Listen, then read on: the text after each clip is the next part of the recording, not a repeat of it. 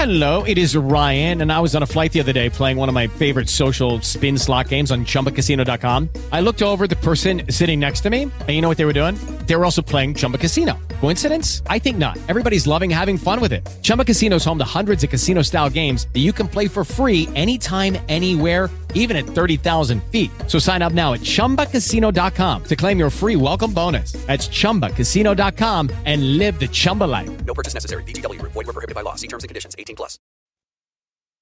Hello and welcome to another edition of Play Me or Fade Me. And thank you for joining us as always. Well, I still have one wager pending, and that's on Montana State minus the six and a half against Northern Arizona.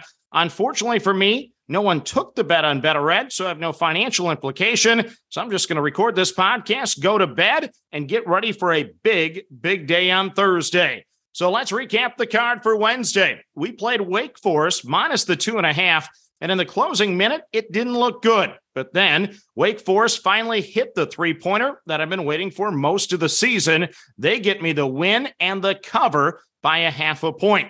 You also backed that one on Twitter, so thank you for the votes and thank you for the winner as we cash on the Demon Deacons times two. So now the Twitter vote is thirty-six and thirty on the year. That's fifty-four point five percent. Then you add in the fact that I'm not paying any juice on Better Edge. And that number looks really good. So thank you, thank you for the winning votes on Twitter.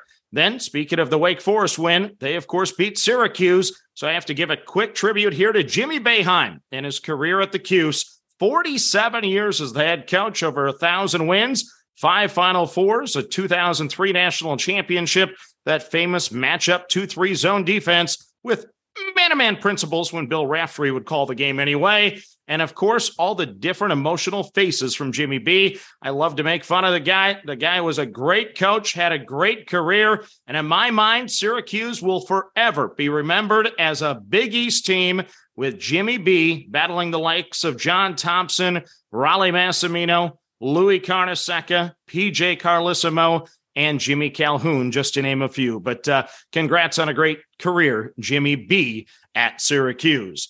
The rest of our card on Wednesday, uh, Northwestern State plus the two. I thought we had the game. We had a sixteen-point lead in the first half.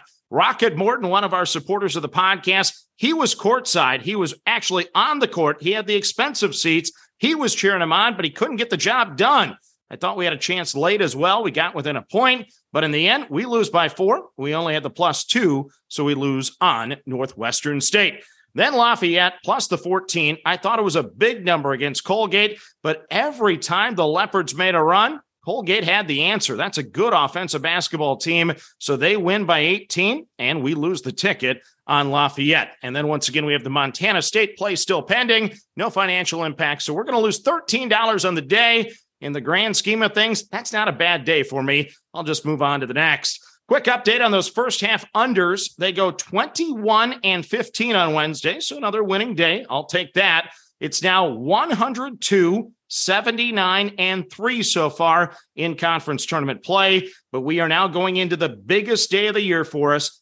fifty-seven games on the card Thursday. I mean, you may need to borrow some money here to manage the bankroll. If we pull off a winning day on Thursday, I really like our chances for a profitable March. I'm going to be stressed beyond stress tomorrow, so wish me luck. But now let's get to the card for Thursday, and we start in the Big twelve.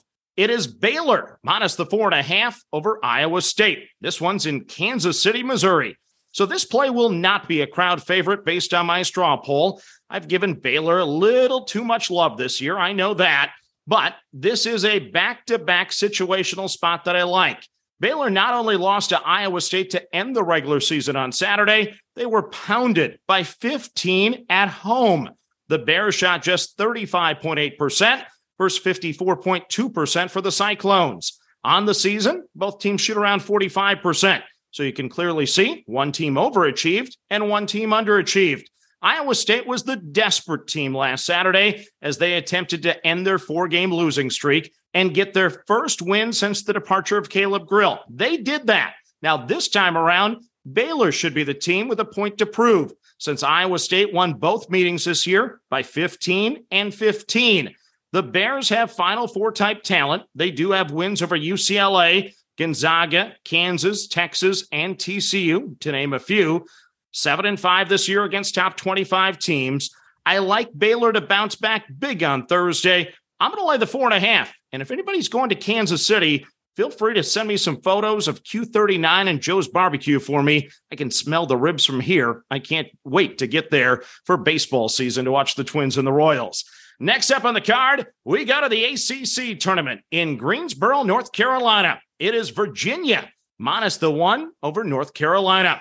So North Carolina just won't go away for me. I've had no feel for this team all season long. I need their season to end as quick as possible. The Tar Heels have won four of five after crushing Boston College by twenty-four on Wednesday. The Heels lost to Virginia by seven on the road, but beat Virginia by eight at home. The Cavaliers are seven and three this year against top fifty teams. The Tar Heels are just four and eight. Virginia plays good defense. They lock down. They give up just sixty point five points per game. The Heels have upside, but I'm going to back the Cavalier consistency in this one. Give me Virginia minus the one over North Carolina. Next up, we head to the Big Ten tournament in Chicago, Illinois. Get me some deep dish pizza, please. I'm going to play the Fighting Illini of Illinois minus the two and a half over Penn State. So it's go time for the Fighting Illini. I expect them to make a deep run in Chicago to significantly upgrade their seed line for next week.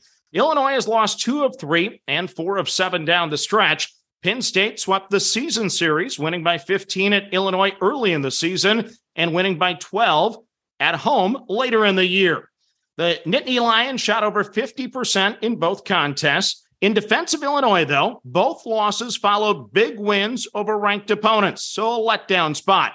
Penn State has won five of six games, including the putback at the buzzer to beat Maryland to end the regular season. As you know, I've liked Illinois all season, so I'm going to go down with the ship. Put me down for a play on Illinois until they lose another two games. That's right. Whether it's the Big Ten tournament or the N C double A tournament, just write it down in stone. I'm on the Fighting Illini. This game, I'm minus two and a half over Penn State. Next up on the card, the final game on the card, we got the Mountain West Conference in Las Vegas, Nevada. It's New Mexico plus the three against Utah State. So remember when we all loved New Mexico during their fourteen and oh start? I still do. They won this year at Saint Mary's. They won at San Diego State. They beat Boise State, and they won at San Jose State, shooting over sixty percent. One of the greatest shooting performances I witnessed for about thirty minutes of basketball, and they were over seventy percent at one point. This Lobo team has done a ton of impressive things this season. Wyoming gave them a good battle on Wednesday in the first half, but the Lobos pulled away in the second half to win by eleven. Utah State won the lone meeting this season by eleven after having a nineteen-point halftime lead. The Aggies have won five straight, but it wouldn't surprise me if New Mexico is playing for the title game this week. I'm going to grab the three with the Lobos over the Aggies of Utah State.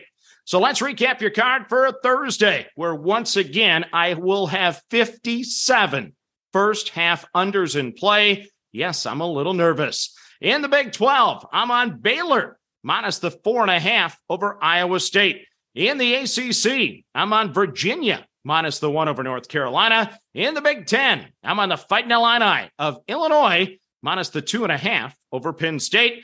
In the Mountain West Conference, I'm on New Mexico plus the three over Utah State.